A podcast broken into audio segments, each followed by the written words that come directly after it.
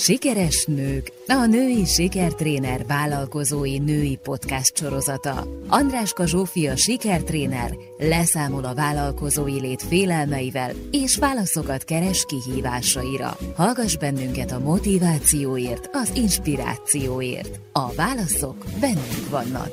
Sikeres nők. Sziasztok! Üdvözöllek titeket az új adásunkban. Andráska Zsófia vagyok, és ebben az adásban abba próbálunk nektek segítséget nyújtani, hogy hogyan tudtok hatékonyabban dolgozni otthonról. Beszélgető társam Kiglis Nadinka. Szia Nadinka! Szia Zsófi, sziasztok! Nadinka már több mint 18 éve dolgozik otthonról, egyszerre több cégnek is. Mindezt három gyerek, egy kutya és négy macska mellől teszi. De még így is ez a mostani karanténhelyzet, és rengeteg új kihívást adott számára. Milyen feladatokat szoktál látni egyébként ebben a távmunkás munkakörödben? Először szeretném itt rögtön az elején elkülöníteni azt, hogy mi ez a home office, meg mi ez a working from home, mert most nagyon sokan abban a helyzetben vannak, hogy otthonról dolgoznak fizikailag, de valójában az a munka, amit őt egyébként ellátnak, az nem, nem egy igazi home office feladat. Tehát amikor azt mondom, hogy én adminisztrációval foglalkozom, annak két oldalon lehet egy személyi asszisztens, például akinek most nincsen meeting szervezési feladata, nem kell fizikailag összehozni térben embereket, ő neki most sokkal kevesebb dolga van. De amikor valaki cégadminisztrációt vezet, vagy könyvel, azt például simán lehet csinálni. Tehát amikor otthonról dolgozol fizikailag, akkor vagy home office-ban vagy, és olyan munkát csinálsz, amit lehet, vagy fizikailag otthonról dolgozol, de valójában nem tudod teljes mértékben ellátni azt a munkát, amit egyébként hétköznapokban ellátnál. Amiket én csinálok évek óta, az, az ilyen különféle administratív feladatok, amikhez nem kell másik fél, hanem önállóan végezhető, fordítás, szövegszerkesztés, projektmenedzsment, kapcsolattartás, szervezési feladatok, grafika. Rengeteg olyan dolog van, amit nem kell úgy végezni, administratív módon vagy más módon, hogy nem kell hozzá egy aktív másik félnek a folyamatos jelenléte. Ez azt is jelenti, hogy ez az új karanténhelyzet akkor számodra is hozott esetleg új kihívásokat, vagy neked például nem borult föl a munkarended most ennek köszönhetően? Én látom az ismerőseimet, akik most otthoni munkára vannak kényszerülve. Az én feladatköreimben nem hozott nagy változást, de hozott változást ez is. Főleg az időbeosztásban. Azzal, hogy otthon maradtak a gyerekek, ugye? Szerintem el is kezdhetjük ezzel az aspektusával. Azt gondoltuk Nadinkával, hogy végigveszük az összes kihívást, ami ebben az helyzetben érhet minket arról, hogy otthonról kell dolgozni. És az első, ami nekem például eszembe jut, az az, hogy hogyan válasszuk szét a különböző szerepeinket, az anyasságunkat, a háztartást, a, a feleségünket, ki, létünket, kinek mi adatott meg. Ebben neked mi az, ami bejött? Vagy te most például hogy csinálod? Nyilván mindenki különböző élethelyzetben van, de, de talán segíthetünk abba, hogy végig gondoljuk. Nálam nagyon szervesen alakult az, hogy én miért lettem távmunkás. Nem is feltétlenül választás kérdése volt, így alakult. Pont ennek következtében nekem nem mindig volt problémám azzal, hogy külön válaszom ezeket a szerepeimet, mert nagyon fokozatosan történt az, hogy én távmunkás lettem. Kicsik voltak a gyerekeim, úgy alakult, hogy velük kapcsolatban sok, mondjuk úgy, hogy átlagon felüli teendőm volt, főleg az elsővel kapcsolatban, és valahogy a születekben, amikor éppen nem voltam anya, amikor éppen aludt, vagy egyéb foglalkozásom volt, akkor egyszerűen szükségem volt arra, hogy valamilyen felnőtteknek való munkát végezzek. Így alakult, hogy egyre inkább bekúztak az életembe olyan feladatok, amelyeket tudtam csinálni. De ez úgy történt, mivel nagyon picikék voltak a gyerekek, hogy alvásidőben meg este.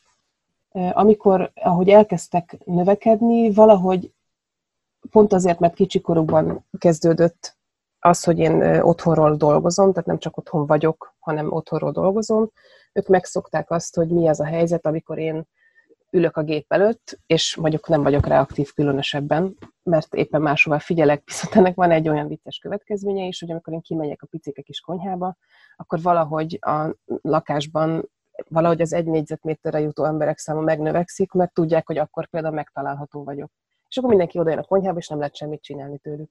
Szóval azt mondod, hogy, hogy beidomultak ehhez az életvitelethez gyakorlatilag a családtagok. Egyébként ehhez hagy kapcsolódjak annyiban, hogy én is ezt szoktam mostanában mondani a klienseknek. Ugye sok kliens hozzá ezt, hogy egyszerűen nem tudja megoldani az otthonról való munkát, hiszen ott van mellette egy, kettő, akár három gyermek.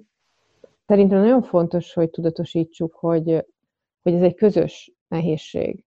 Tehát sok esetben hallom azt, hogy az egyik fél bevonul, és akkor reggel 9-től este 7-ig dolgozik, e, ha erre elkülönített helység van, akkor ott, a másikon meg rajta marad minden, és akkor ő pedig mondjuk csak az alvás időben tud bármit is kezdeni, de hogy, hogy az, hogyha az egyik fél nem hallja meg, vagy nem veszi észre, hogy a feltételek változtak, és hogy nem osztozik ezen, akkor, akkor az valóban, az valóban nagyon nehezen megoldhatóvá teszi a másiknak. Tehát, hogy ez egy, ez egy közösségi feladat, és akár a gyerekekkel szemben is, tehát, illetve hogy mi is arra kezdtük el őket tanítani, vagy most nevelni, hogy ebben a helyzetben tanulják meg azt, hogy anya és apa dolgozik, és hogy abban a pillanatban ők fizikailag jelen vannak, de hogy valójában meg nem elérhetőek, vagy nem úgy elérhetőek. És hogy, mert hogy nincs az, hogy eljátszuk, hogy ugyanúgy megy minden tovább, mint eddig, hiszen valahogy, valahogy, valahogy el kell ebben a rendszerben kezdenünk működni, és megtalálni azokat a határszabásokat. Mindenki ad valamit, és mindenki kap valamit. Mit gondolsz erről? Ez abszolút így van. Ez egy, ez egy olyan élethelyzet, ami nem csak a távmunkást érinti, hanem bárkit, aki vele ugyanebben az egy környezetben fizikailag ott él ebben a házban. Ez nálunk úgy történt, vagy történik még mindig, most már nyilván nagyobbak a gyerekeim, és pontosan tudják, hogy, hogy egyrészt hogyan dolgozom, másrészt látják is az időbeosztásomat, plusz meg lehet velük beszélni, hogy skacok, most határidő van, és ettől eddig most nem vagyok elérhető. De régebben ez úgy történt, nekem abban a szerencsés abban a szerencsés helyzetben vagyok, hogy van egy külön dolgozó szobám, és magamra tudom csukni ezt az ajtót fizikailag. Ki tudok rakni egy óriási nagy piros jelzést, mert amikor kicsik, akkor még nem olvassák el, milyen vicces dolgokat írok ki. De van egy nagy piros jelzés, és tudják, hogy amikor az kint van, akkor a mama éppen nem elérhető, mert dolgozik. Viszont máskor meg ki van nyitva az ajtó, és akkor oda jöhetnek, és ez valószínűleg az én hibám, hogy így alakult, de, de nem bánom hogy bejönnek, és akkor percenként kérdeznek valamit, és egyszer megkérdeztem a fiamat, hogy, hogy miért, miért jöttök, miért kell mindig percenként kérdezni valamit, és a fiam röhögött, megpaskolta a fejemet, és azt mondta, hogy azért, mert válaszolsz. Hát ők közben pontosan tudták, hogy én egyébként elérhető vagyok, nekem kellett meghúzni ezt a határt, hogy most éppen nem vagyok elérhető, most légy szíves ne.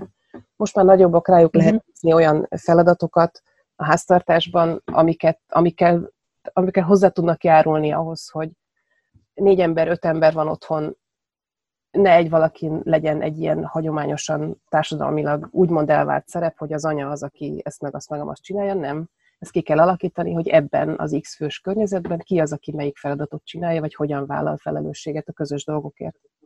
Én is azt látom, hogy ahol ezt meg tudják lépni, sokkal inkább összehozza egyébként a családot, és sokkal inkább aktivizálja azt a felet is, aki, aki eddig még nem volt túl aktív, mert sokat dolgozott, vagy sokat volt távol. Nem akar azt mondani, hogy klasszikusan a férfi, mert nem, nem, nem mindenhol klasszikusan a férfi, de hogy azért több esetben nyilván a nőm volt eddig ez a szerep.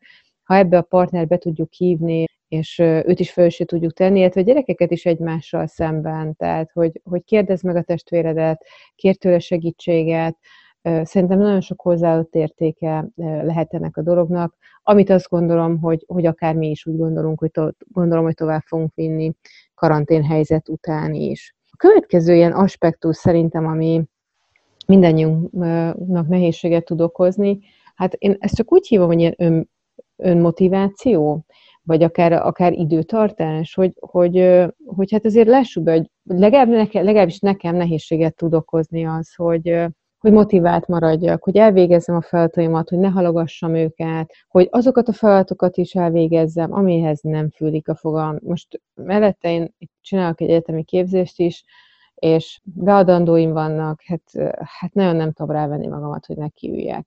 Van-e valami trükköd? Te mivel tudod magadat rávenni? Vagy hogy osztod be? Ez nagyon személyiségfüggő. Tehát az, hogy ki milyen kapaszkodókkal tud tovább haladni, vagy átlendülni ezeken a nehezebb pillanatokon. Én egy kifejezetten egy ilyen kocka agyú valaki vagyok, aki szereti a, táblázatokat, meg a pipálni való dolgokat, és emiatt például nekem az segít, hogyha például egy ilyen feladattal találkozom, ahol tudom, hogy el tudok úszni, mert óriási nagy falat, és nem leszek vele kész egyszerre, hanem mondjuk heteken keresztül fog tartani, akkor ezt le kell bontani olyan kisebb feladatokra, amik pipálhatóak lesznek. De én tudom, hogy én így működöm, tehát én ezt így oldom meg, mindenkinek más válik be.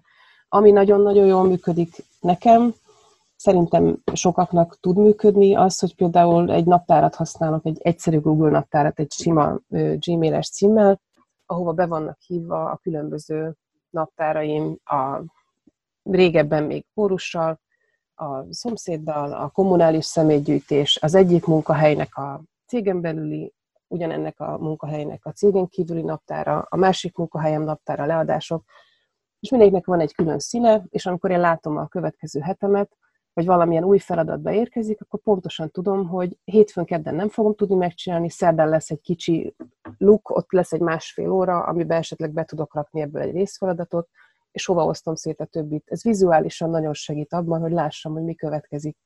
És amikor haladnak ezek a naptárbejegyzések egymás után, akkor igenis megadja azt az érzést, hogy haladtam valamivel, még akkor is, hogyha a projekt maga egy ilyen beláthatatlan masszának tűnik. Kicsi darabonként kell kiharapni belőle ahhoz, hogy eltűnjön.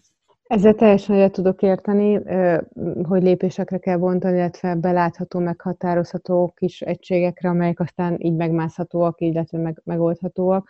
Ami nekem még eszembe jut, hogy ami nekem például segítség szokott lenni, hogyha realizálom, hogy ez a feladat mekkora időtartalmat fog igényelni, és azt mondjuk nagyjából jól tudom belőni.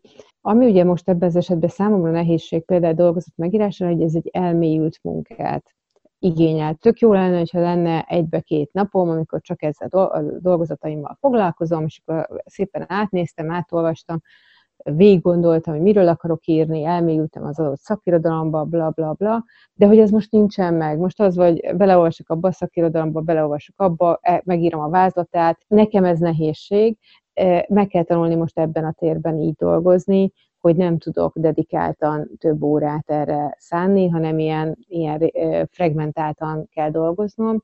De nyilván, hogyha valaki ezt meg tudja oldani, akkor az nagyon fontos, hogy azonosítsa, hogy mely ez az időszak a napnak, amikor van egyben nagyobb ideje, és akkor oda azokat a feladatokat betenni, és mi az, amit kutyafuttába kvázi, bocsánat, de meg tud csinálni, és akkor a kevesebb elköteleződéses időben, amikor zajosabb a ház, akkor csinálja meg ezeket a gyors kis feladatokat. Van-e még valami, ami esetleg eszedbe jut, ami segítség lehet itt a hallgatóknak a te működésedel kapcsolatosan? Mindig mindenhez van kedved, vagy mindig minden nem kérdés, hogy meg kell csinálni, vagy hogy vagy te ezzel? Én sajnos nagyon, nagyon kötelességtudó vagyok, és a sajnos azért mondom, mert ez tud teher lenni a hétköznapokban. Nem, nem minden babapiskóta, tehát vannak nyilván olyan feladatok, amik nem akarom feladatok, vagy éppen épp úgy érzem, hogy mást kéne csinálnom, meg kell csinálni, és kész. Ebben jó egyébként ez a kockás füzetes gondolkozás, hogy ott áll előttem egy csomó üres cella, ki kell tölteni, és kész, és akkor darálni kell. Viszont az előzővel kapcsolatban egy kiegészíteni valom lenne, mert ez pont egy kihívást jelent most, ebben az új helyzetben, mindenkinek, aki eddig egy ilyen berögzült távmunkás létben élt, hogy mindenkinek van olyan időszak, amit pontosan tud magáról egy pici önismerettel, meg pici rutinnal, hogy melyik azok az időszakok, amikor ő hatékonyan tud dolgozni.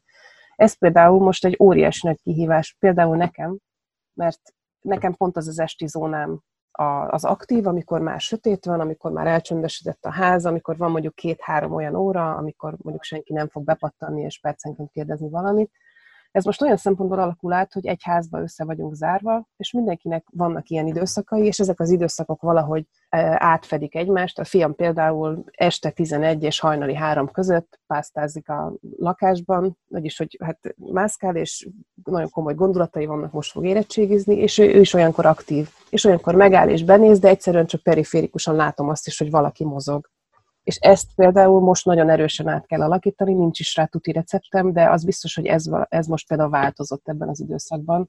Lehet, hogy máshova terülődnek azok a zónák, amikor az ember hatékony tud lenni. Mm. Amit most ebből meghallottam a számomra, az, az azt a gondolatot hozta, hogy mennyire fontos, hogy tudatosítsuk, hogy mi zajlik.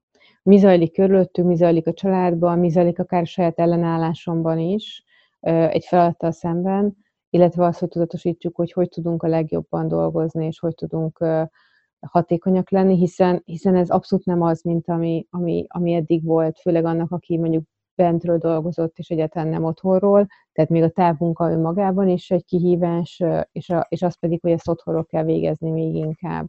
Tehát újra kell szabni a rendszereket, és újra kell gondolni, és ugye ezt érdemes akár tényleg leülni, és a partnerünkkel, a család többi tagjával, ki persze mennyire képes ebben korához képest együttműködni, de hogy vegyen ebben részt, és gondolja végig együtt a csapat, hogy akkor hogy lehet ezt felosztani, és akár tényleg új szabályokat kialakítani. A következő dolog, ami nekem eszembe jutott, hogy hogy ez is egy nagyon érdekes, és akkor itt egy kicsit átmennék erre, hogy mi van kifele, hogy a kapcsolattartás a kollégákkal, hogy ugye most arról beszélgettünk eddig, hogy mi van itt belül, hogy hogy tud a család meg birkózni azzal, hogy a szülők, a, a gondoskodó szülők, vagy a gondozók, azok hirtelen elvonulnának napi 8 órát a kis szobába, de hát ugye nem tehetik meg. De hogy hogy tudunk hatékonyabban kapcsolatot tartani, vagy hogy milyen kihívások vannak ezzel kapcsolatosan, vagy mi az, ami trükkbe jött, hiszen te mindig is kifele, mindig is így tartottad a kollégákkal a, a kapcsolatot. Mi az, ami neked fontossá vált az elmúlt évek alatt? Én otthonról távmunkásnak tartom magam, digitális nomád vagyok inkább. A távmunka az csak annyit jelent, hogy az, ahol én munkát végzek, az a gépemhez és hozzám köthető, de ez lehet egy kávéház, ez lehet az iroda, hogyha úgy hozzá a sors, vagy lehet éppen otthon a dolgozószobám. A távmunkának az egyik legnagyobb nehézsége az, hogy amikor fizikailag nem vagy jelen egy olyan térben, ahol a kollégáid is ott vannak, akkor a kollégáid nem láthatják azt, hogy te éppen kávészünetet tartasz, vagy nyújtózkodsz, vagy van éppen egy pici ablak, ahol te megközelíthető vagy, amikor jöhetnek a szociális simogatások, meg a kis személyes megjegyzések, vagy egy gyors kérdés, hogy ha hol nem tudnál segíteni ebben vagy abban. Amikor viszont távmunkázol, fizikailag úgy, hogy nem vagy jelen, akkor a kolléga ezt nem tudja, és fölhív, mm. és rádír, és megszakít esetleg egy olyan folyamatot ezzel, ha éppen ügyesen nem kapcsoltad ki például a telefont, vagy nem halkítottad le, vagy éppen pattognak fel az üzenetek a számítógép képernyőjén, amikor nem tud tekintettel lenni arra, hogy te éppen nyitott vagy-e arra, hogy pici apró kérdésekkel megtaláljanak, vagy nem. Ezt például akár közös naptárban lehet szabályozni, hogy én most cégadminisztrációt csinálok, bankban vagyok virtuálisan, most légy szíves, ne hívjatok, vagy nem. És olyankor nem is keresnek. Tehát ezt nagyon erősen el kell különíteni a kollégák számára, hogy én mikor vagyok elérhető bármire, vagy mikor nem. Ez például most nagyon nehéz, mert van olyan kollégám, aki, aki extrovertált, aki nyüzsög, akinek szüksége van arra, hogy, hogy fizikailag jelen legyen egy térben a másikkal, még akkor is, hogyha nem kommunikálnak, de neki erre szüksége van, neki ez most nagyon nehéz, hogy be van zárva. A munkája valójában ugyanaz, és ugyanúgy el tudja végezni számítógépén, de ez neki most nehézséget okoz amire oda kell nagyon figyelni az, hogyha nem vagy személyesen jelen azzal az emberrel, akivel kommunikálsz, aki munkát ad ki, vagy akinek te osztod ki az ő feladatait, akkor a metakommunikáció az teljes egészében kuka. Nem látod az arcmimikáját, nem látod azt, ugye jól ismered általában a kollégáidat, hogy elakad, hogy érti-e, hogy tudja, hogy miről van szó. És emiatt például, amikor feladatot osztasz ki, vagy neked osztanak ki feladatot, akkor ez most nagyon megváltozott abban, hogy borzasztóan részletesen kell. Mi úgy szoktuk mondani, hogy nagymamásan kell. Tehát úgy kell elmondani, hogy még a nagymamád is, vagy a két éves gyereket is értse, hogy mi a feladat, sokkal részletesebben kell, sokkal több visszajelzést kell kérni a másik féltől arra, hogy valóban egy lapon vagytok, tényleg értitek hogy mi lesz a feladat. Ehhez kapcsolódik az a rész, amin én gondolkoztam sokat, meg sokat tapasztalom a klienseimnél kihívást, ez a kommunikáció, hogy mennyire megváltozott a kommunikáció. Te mondasz egyet, hogy például sokkal effektívebben kell elmondani azt, hogy mi az elvárás, sokkal fontosabbá vált az, hogy pontosan és érthetővé. De van ennek egy olyan olvasata is, hogy hogyha fölmerül bennem egy kérdés, vagy egy elakadás, akkor ugye eddig milyen könnyű volt, hogy játszoltam a szomszéd asztalhoz, és kérdeztem. Most nem tehetem meg, vagy nem teszi, nem teszi jót a munkavégzésnek, széttörödezetté válik, ha állandóan skype-olok, ha állandóan messenger ráírok, amit te is mondtál, hogy ez a zavar, nem zavar, kérdezhetek, nem kérdezhetek, hogy hogy tudom azt megcsinálni jól, hogy összegyűjtsem mondjuk a kérdéseimet, hogy végig gondoljam, hogy tényleg a másik az, akitől ezt meg tudom kérdezni, tényleg szükségem van-e a válaszra tőle, vagy esetleg saját magamra támaszkodva is meg tudom oldani, ne kérdezzek azonnal, ne az legyen az első rutinom, hogy átszorok a szomszéd asztalhoz, és megkérdezem, hogy ezt hogy kell csinálni, vagy hogy te mit tudsz erről, hanem hogy így, hogy így kutassam le, keressem meg az előzményekbe, gondoljam végig saját magam, és hogyha pedig kérdésem van, akkor azt mi a legeffektívebb mód, mi a leghasznosabb, vagy leghatékonyabb mód ezt feltenni. Hogy ezt így összegyűjtöm, hogy van kérdezések ideje, hogy, hogy egybe teszem fel az összeset. Ez nyilván ez, ez jól gondolom, hogy az ilyen megbeszélés tárgya, de hogy szerintem erről is beszélni kell, hogy hogy lehet egymást, ahogy te mondtad, zavarni, akár kérdésekkel is, az sem hatékony, ha órákig kell várnom a másikra ahhoz, hogy haladni tudjak, de hogy mégis így. Van -e erre nektek valami rendszeretek, vagy neked mi a tapasztalatod ebben? Van, van. Én egy csodálatos uh, helyen dolgozom, többek között, és ott például ezt most kétfelé bontanám, mert amit kérdezel, annak van egy technikai oldala, és van egy uh, személyes oldala. A technikai oldala az, hogy nálunk például nagyon fontos volt, amikor egy hosszas folyamat után végül beült a cég életébe az, hogy mit, melyik csatornán hogyan kommunikálunk. A hogyan az majd a következőhöz kapcsolódik, de az például, hogy van egy olyan szoftver, amit együtt használunk, ami a hivatalos, úgymond céges kommunikáció, ez nagyon sterile hangzik, de valójában itt helye van akár a vicces emojiknak és gifeknek és minden egyébnek is, de a kommunikáció ezen az egy felületen zajlik. Ha bármi sürgős, akkor, akkor rá lehet írni a másikra messengeren, de nem ott megírni, hogy mit szeretnél, hanem azt mondani, hogy ha-hó, írtam ide, és ide légy szíves néz rá, mert tudjuk, hogy a messengert azt hamar látja, kéznél van neki. A telefon uh-huh. is csak sürgős esetben. Tehát az, hogy hol történik a kommunikáció, az szerintem nagyon fontos olyan szempontból, hogy később visszakereshető legyen, hogy hol volt elakadás. Nem azért, hogy valakit hibáztassunk, hogy, hogy hol csúszott el, pontosabban nem azért, hogy valakit hibáztassunk, hanem hogy megtudjuk, hogy hol csúszott el, mert így tudunk majd fejlődni abban, hogy legközelebb mi ne csúszson el. Tehát technikailag, ha megvannak azok a berögzült, kölcsönösen, kölcsönös megegyezésen alapuló szoftverek, amiket használ egy távmunkás csapat, vagy egy cég, akinek vannak távmunkásai, akkor ez elképesztő módon segíti azt, hogy ne vesszen el információ, hogy jó legyen a kérdésfeltevés. A másik, ami egy személyes vonal ennek, hogy hogyan ne csúszunk szét, az az, hogy amikor feladatot adunk át, és ez nem csak távmunkában, ez bármikor, akkor a feladatot úgy adjuk át, hogy például legyen benne egy cselekvésre felhívó szó, hogy mit várunk a másiktól, csináld meg, írd le, töltsd ki, ha ez nincs benne, hanem csak azt mondjuk, hogy ez a feladat, akkor nem biztos, hogy fogja tudni, hogy merre kell elindulni. És ezt nagyon-nagyon lépésekre lebontva kell most csinálni, amikor nem vagyunk ott egymás mellett, és úgy kell a feladatot átadni, hogyha én most érkeznék a marsról, és valaki ezt odaadja nekem, akkor én pontosan tudjam, hogy mit kell csinálni. Mert a feladat kiosztásnál ugye sokszor a te fejedben van az összes információ, nem biztos, hogy a másik ennek a birtokában van. És amit te mondtál, hogy visszakérdezni, én igenis azt mondanám, hogy vissza kell kérdezni, és egészen addig kell visszakérdezni, amíg nem lesz teljesen világos mind a két fél számára, hogy mi a feladat, és hogy a másik fél érti-e pontosan, hogy ő mit szeretne. És még így is lesznek elcsúszások. Amikor azt mondtam, hogy visszakérdezni nem határtalanul, akkor arra gondoltam, hogy hogy ennek valamiféle kerete legyen. Tehát amikor azt mondod, hogy átadod a munkát, és ott letisztázod, hogy megértette a másik a feladatot, és visszakérdez, annak van egy kerete, de hogy akkor ugye ez a felelősséget átadtam, hogy akkor az innentől kezdve a te feladatod, megértetted, megértettem, nyilván közben lehet, hogy még fölmerül kérdés a megvalósítás során, és akkor azokat akár felteszi, de nagyon sok vezetőm panaszkodik arra, hogy azért nem tud ő dolgozni, mert a beosztottjai széttöredezetten egész nap folyamatosan különböző platformokon kérdéseket tesznek föl, ahhoz, hogy ők tudjanak haladni. Ott nyilván az átadás és az átvétel valahogy nem történt meg, vagy nem jól történt meg, vagy a lényeg nem adódott át, mondjuk az, hogy a 100%-ból, az információ 100%-ából 90% ha meg tud valósulni ott egy ponton, akkor az nagyban csökkenti azt, hogy egész nap kérdésekre kelljen válaszolni a nap folyamán. Én azt gondolom, hogyha, hogyha valakinek egész nap kérdésekre kell válaszolni, akkor nem biztos, hogy jól volt átadva ez a munka.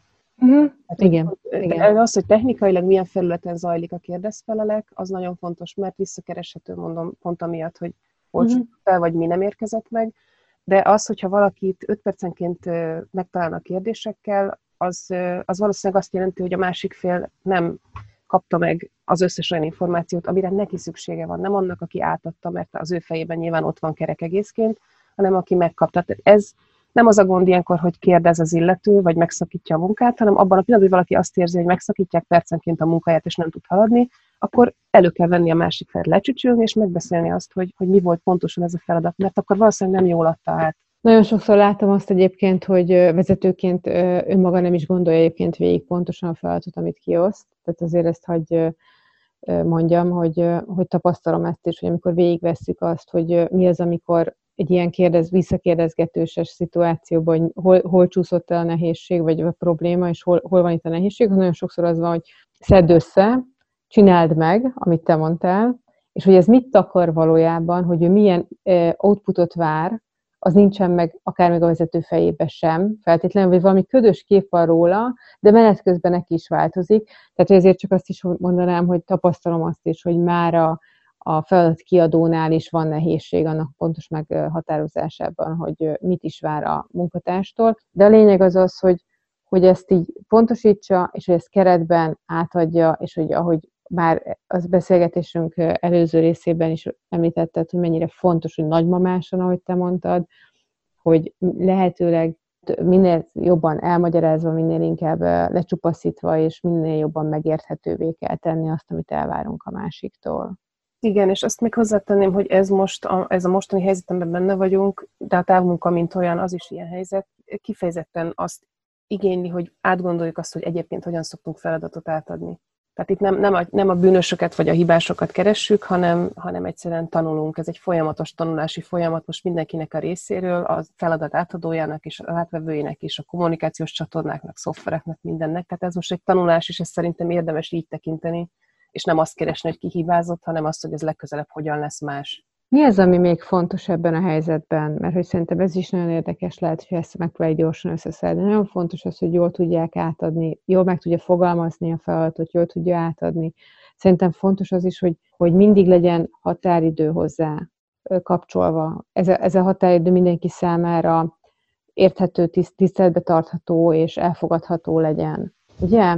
Igen. Fontos szerintem a számonkérés is, mert azt is nagyon sokszor látom, hogy hogy aztán nincsen visszacsatolás, hogy, hogy, hogy, hogy a munkatárs visszaküldi az anyagot, de nem tudja, mi történik vele, hogy nincs arról visszacsatolás, hogy mi történik, hogy, hogy van ehhez kapcsolódóan valami, amit kiemelnél még fontos szerinted a határidő, a határidőtartás, a számonkérés körébe? Igen, igen, nálam személy szerint a szokott gondot okozni, hogy nagyon ilyen tulajdonosi módon viszonyulok a feladataimhoz, és, és amikor odaadom valakinek, tehát leadtam egy feladatot, akkor utána motoszkál, hogy igen, mi történt vele, ahogy te is mondtad. És van ilyen másik kollégám is, és volt már, hogy úgy, úgy pottyant le feladat az asztalról, hogy, hogy nem volt anyukája, nem volt tulajdonosa, és valahogy úgy el, elkúszott az éterben. És egy idő után levetve vezettük be azt a szokást, hogy aki odaadta a feladatot, az azt mondta, hogy, hogy megfogtad? Azt mondta, hogy, és a másik azt mondja, hogy igen, akkor én meg azt mondom, hogy én elengedtem. Ő meg azt mondja, hogy megfogta. És innentől kezdve ezt fejben könnyebb szétválasztani, hogy egyrészt el tudjam engedni, és ne, ne menjen egy folyamatos háttér munka a fejembe, hogy vajon mi történt ezzel, vajon lezárult-e, vajon jól csináltam-e. A másik meg azt mondta, hogy igen, mostantól fogva én vagyok az, aki ezt gyúrja, gurítja maga előtt ezt a feladatot. Tehát az, hogy, az, hogy kimondjuk, amit több utaságnak tűnik, de nem az, hogy kimondjuk azt, hogy egy feladat éppen kinél van, azt szerintem segít abban, ebben a fajta elengedésben, hogy, hogy mikor mikor tekintjük elvégzetnek ezt a feladatot. Amíg valakiben benne van ez a, ez a tulajdonosi, anyai szemlélet a feladatával kapcsolatban, addig ő lesz az, aki meg fogja kérdezni a másikat időnként, hogy hello, mi újság van vele. Úgyhogy szerintem ez, ez tehát ki kell mondani, hogy hol van a feladat, és onnantól kezdve ez egy kisebb problémát jelent. Ez nagyon fontos szerintem, amit most mondtál, meg ugye ez visszacsatol ahhoz, amit, amit már feszegettünk, hogy mennyire fontos, hogy átadjuk, hogy áttegyük a másiknak a tér felére, és ez, ez akkor, ahogy mondod, hogy annak, azoknak a egyéneknek, akik mondjuk így kötelességtudóak, mekkora megkönnyebbülést hozhat. A másik pedig legalább tudja, tehát minden feladatot dedikálnunk kell, minden feladatot ki kell osztanunk, és tudnunk kell, hogy kinél van, mert ha nincsen, akkor senki nem fogja ezt csak úgy önkéntesen felvenni, hiszen nem feltétlenül fogja magára vonatkoztatni. Azt gondolom, hogy az is fontos, hogy, hogy az emberek most ebben a helyzetben realizálják azt, hogy mennyi szoftver, mennyi technológiai újítás, lehetőség van a számukra, hogy nézzenek körül, hogy merjenek belevágni új dolgokba, hogy keressék meg azokat a lehetőségeket, most itt szoftverekről beszélek, alkalmazásokat, amelyek leginkább illenek az ő működésükhöz. Ti régóta ugyanazt használjátok, mennyire egy sűrűn váltotok, hogy alakult ki, hogy találtatok meg azt, amit, ami a legjobb nektek most? Hát az egyik munkahelyemen, hál' Istennek, olyan elképesztően csodálatos emberek vesznek körül, akik ráadásul nagyon-nagyon különböznek egymástól, és ez egy kifejezett pozitívum, hogy ott például, tehát ott láttam ezt a folyamatot a legközelebbről, ott például egy nagyon-nagyon hosszú, de hónapokban, akár években mérhető gondolkodás az, hogy melyik szoftvert tudja a, a cég a mindennapjainak az életévé tenni. És van, amelyik szoftvert elkezdjük használni, és aztán elvérzik, mert ugyan nagyon jól tűnt a leírások alapján, és passzolt is a mi igényeinkhez, kiderül, hogy mégsem szeretjük annyira használni. Ez egy nagyon kétélű dolog, amit az előbb mondtál, mert pont azt tapasztaljuk például most, hogy vannak olyan szoftvereink, amelyeket eddig használtunk éppen tanulófázisban, de a tanulófázis az hónapokat jelent, mert amíg berögzül egy ilyen szokás, amíg a hétköznapének a részévé válik, az igenis nagyon hosszú idő. Hát vannak olyan szoftvereink, amelyek egyszerűen elvéreznek most, mert más típusú feladatokat végzünk, más határidőkkel, más a reakcióidőnk, viszont más felületeink meg megmaradtak. Tehát ez egy nagyon hosszú és közös gondolkodásnak az eredménye. Ha egy tízfős csapatból hárman nem tudják jól használni, mert nem komfortos nekik, nem azért, mert nem értenek hozzá, vagy nem tudnak kattintani, hanem mert nem komfortos nekik használni egy szoftvert, akkor az lehet, hogy már komoly fennakadásokat fog okozni. Igen, most kell böngészni, most kell keresgélni, mert szükség van rá, egyszerűen más platformra helyeződött a kommunikáció is, meg a munka is, de ez most egy nagyon hosszú tanulási időszak és próbálkozási időszak is. De akkor azt is mondod, hogy, hogy csak azért, mert eddig valami működött, az a megváltozott körülmények között nem feltétlenül kell, hogy ragaszkodjunk hozzá, hanem változtassunk, keressük az újat, pontosan azért, mert, mert megváltozott a működésünk. Mindenképpen egyrészt, másrészt meg nem csak az működik jól, ami nekünk működik jól, hanem most, mivel máshol vagyunk fizikailag egymástól, és nem tudunk egy irodában együtt kapcsolódni és kísérletezni, ezért fontos nagyon, hogy olyan szoftvert találjunk, vagy olyan új megoldást, ami a többiek számára is komfortos és használható. Az utolsó dolog, ami bennem még így felmerült, ami szerintem leginkább foglalkoztat mindenkit, így a távmunka vagy az otthonról való munka közben, hogy hogyan tudok kapcsolódni, hogy azok a kis kis munkai beszélgetések, azok a kis visszajelzések, azok a kis közös élcelődések, viccelődések, azok, a, azok, amit a személyes találkozók adta varázs, most, hogy nincsen meg, hogy így van erre valami tipp, hogy ezt hogy tudod mégis fenntartani, vagy hogy tudod beemelni a napi munkavégzésed során most ebben a karanténhelyzetben, mert azt gondolom, hogy ahogy mondtad is, ez neked is azért egy új helyzet, hiszen addig azért távmunkás voltál, de azért kikijárhattál, de azért bebementél a munkahelyedre, de most, hogy otthon vagyunk, hogy, hogy te kialakítottál erre valamit, vagy van erre valami tipped? Hát mi kialakítottunk külön erre egy csatornát egyébként a cég. Nekünk van egy olyan messenger csoportunk, ami szent és érthetetlen, és vicces történetek, gifek és egyéb maladságok vannak benne. Ezt a csatornát például ezt táplálni kell, az ilyen típusú csatornát, azokat, ahol, ahol online térben tudunk, de nem személyes módon kapcsolódni, ezeket most etetni kell.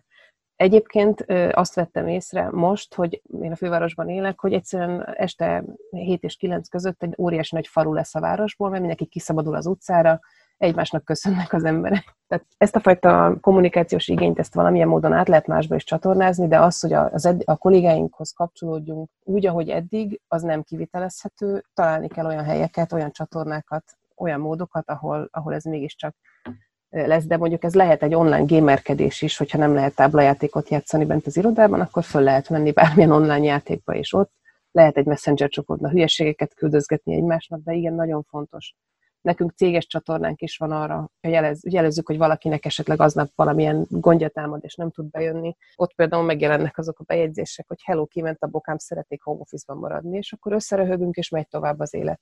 Mert hogy mindenki amúgy is home office-ban van. Sok vezető mondja egyébként ezt, hogy mennyire fontossá vált a csapatépítés, a csapat összetartása szempontjából, hogy valamit valamilyen platformot megjelenítse és bevigyen, hiszen sokkal több elkötelez, sokkal inkább elköteleződővé váltunk a saját családunk iránt. Tehát azáltal, hogy nem megyünk ki ebből a kis közösségből, amivel napi szinten vagyunk, nem megyünk át a másik kis közösségbe, mondjuk a munkahelyünk, ezért a másik kis közösségnek, a munkai közösségnek sokkal inkább kell egy ilyen szívó hatása legyen, vagy hogy megjelenjen valami. Ha nincsen, ha nem érzi úgy, hogy a munkatárs, hogy, hogy ő tartozik valami másik közösséghez is, mint a családja, akkor nyilván nem is fog olyan készségesen a munkahely előnyére döntéseket hozni akár, hogy most ezt megcsinálom, vagy háttérbe szorítom a gyerekeim igényeit. Tehát szerintem is nagyon fontos az, hogy, hogy fenntartsuk azt az érzést, hogy együtt, együtt vagyunk, egy csapatba vagyunk, és hogy ez is egy létező, vivid, élő csapat, amit a munkahely ad. Az utolsó kérdés, ami még gyorsan felmerült bennem, hogy van-e tipped a feltöltődés, visszatöltődés témájában, hogy hogyan tudunk, hogyan tudunk ezekben az időkben feltöltődni? Hát ami, ami most ebben a mostani helyzetben, kifejezetten a mostani helyzetben nagyon fontos kapaszkodót adhat, az az, hogy ugye ki, estek az életünkből ezek az úgymond nem rossz értelemben kényszerítő keretek, amik között élünk, mikor kell fölkelni gyereket suliba vinni, mikor kell bemenni az irodába, mikor végzünk az irodába, mikor zárják ránk az ajtót az edzőteremben. Tehát ezek most megszűntek, és emiatt nagyon fontos új rutinokat találni, új kapaszkodókat találni magunknak ahhoz, ahogy elindítjuk a napot, ahogy végezzük a napot, és hogy közben persze hogyan dolgozunk. Nem tudom, hogy ez kinél hogy működik, szerintem ez nagyon erősen személyiségfüggő. Én tudom, hogy ugye van három gyerekem, az egyikkel például minden reggel napindítunk, és elmegyünk sétálni a kutyával. Ez eddig nem volt, mert eddig a napindítás az volt, hogy leültünk, bevágtuk a reggelit, és elmentünk a suliba, és hazafelé menet meg mondjuk elmentünk shoppingolni együtt, és közben elcsacsogta nekem, hogy mi történt vele egész nap. A, a másik gyerekem, ő éjszaka szeret filozofálni, az a nap lezárása, hogy én egy darabig őt kerülgetem, beszélgettük, és aztán megmondom, hogy én most elmegyek aludni. A harmadik az most egy szegény ő most nemrég jött haza külföldről kényszerűen, egyébként nem akart volna, ő vele meg délután. De az, hogy ezek az időszakok egy ilyen akár hallgatólagos, akár kimondott megegyezéssel léteznek, az nagyon segít abban, hogy pontosan tudjam, hogy hol tartok a napban, és ezek igenis ilyen pici fellélegzések, pici kapcsolódások a családomhoz is, meg magamhoz is. A sportolás például teljesen kiesett most az életünkből, pedig ez egy rendszeres heti rutin volt, most kijárunk sétálni kutyát, sétáltatni, éppen a biciklit szervizben van, de majd biciklizni is kijárunk. Tehát fontos az, hogy tudom, hogy mikor ö, szoktam megszakítani a napomat, fontos, hogy ez rutinszerű legyen, de lehet, hogy csak nekem, mondom, nem biztos, hogy mindenki így működik. És fontos az is, hogy tudjam, hogy mikor mire számíthatok, mert ez a biztonságérzet szerintem most az, ami a legerősebb kapaszkodó és a, talán inkább a, fel, hát a feltöltődést is ezt szolgálja, hogyha tudok mihez viszonyulni pont egy ilyen bizonytalansági állapotban. Ezzel nagyon egyetértek én is, én is azt gondolom, hogy nagyon fontos, hogy, hogy kialakítsuk az új rutinunkat, és hogy a napi rutinunkat, és ebbe a rutinba beleférjen a munka is, a család is, és magunk is. Tudom, hogy ez most ilyen hihetetlen kihívásnak tűnik, és nyilván nem pont ugyanúgy és akkora mértékben fér bele minden, de hogy én azt gondolom, hogy nagyon oda kell figyelnünk arra, hogy egyiket sem szabad túltolni a többi rovására, tehát meg kell találni a, az egyensúlyt. És az, az egész beszélgetésünkre igaz, hogy én azt emelném ki ebből, amit itt most Nadinkával végigbeszéltünk, hogy mennyire fontos, hogy észrevegyük, hogy megváltoztak a körülmények, és hogy mi is megpróbáljunk ehhez adaptálódni, és új megoldásokat találni, akár a kommunikációba, akár a munkavégzésbe, akár a szoftverek területén, akár a napi rutinunk területén, merjünk változtatni, és merjünk új dolgokat kipróbálni. Nagyon szépen köszönöm Nadinka a beszélgetést. Én köszönöm a lehetőséget. És most akkor elbúcsúzunk tőletek, lányok. Reméljük, hogy élveztetek az adást, és a következő adásokba is várunk titeket visszaszeretettel. Sziasztok! Sziasztok!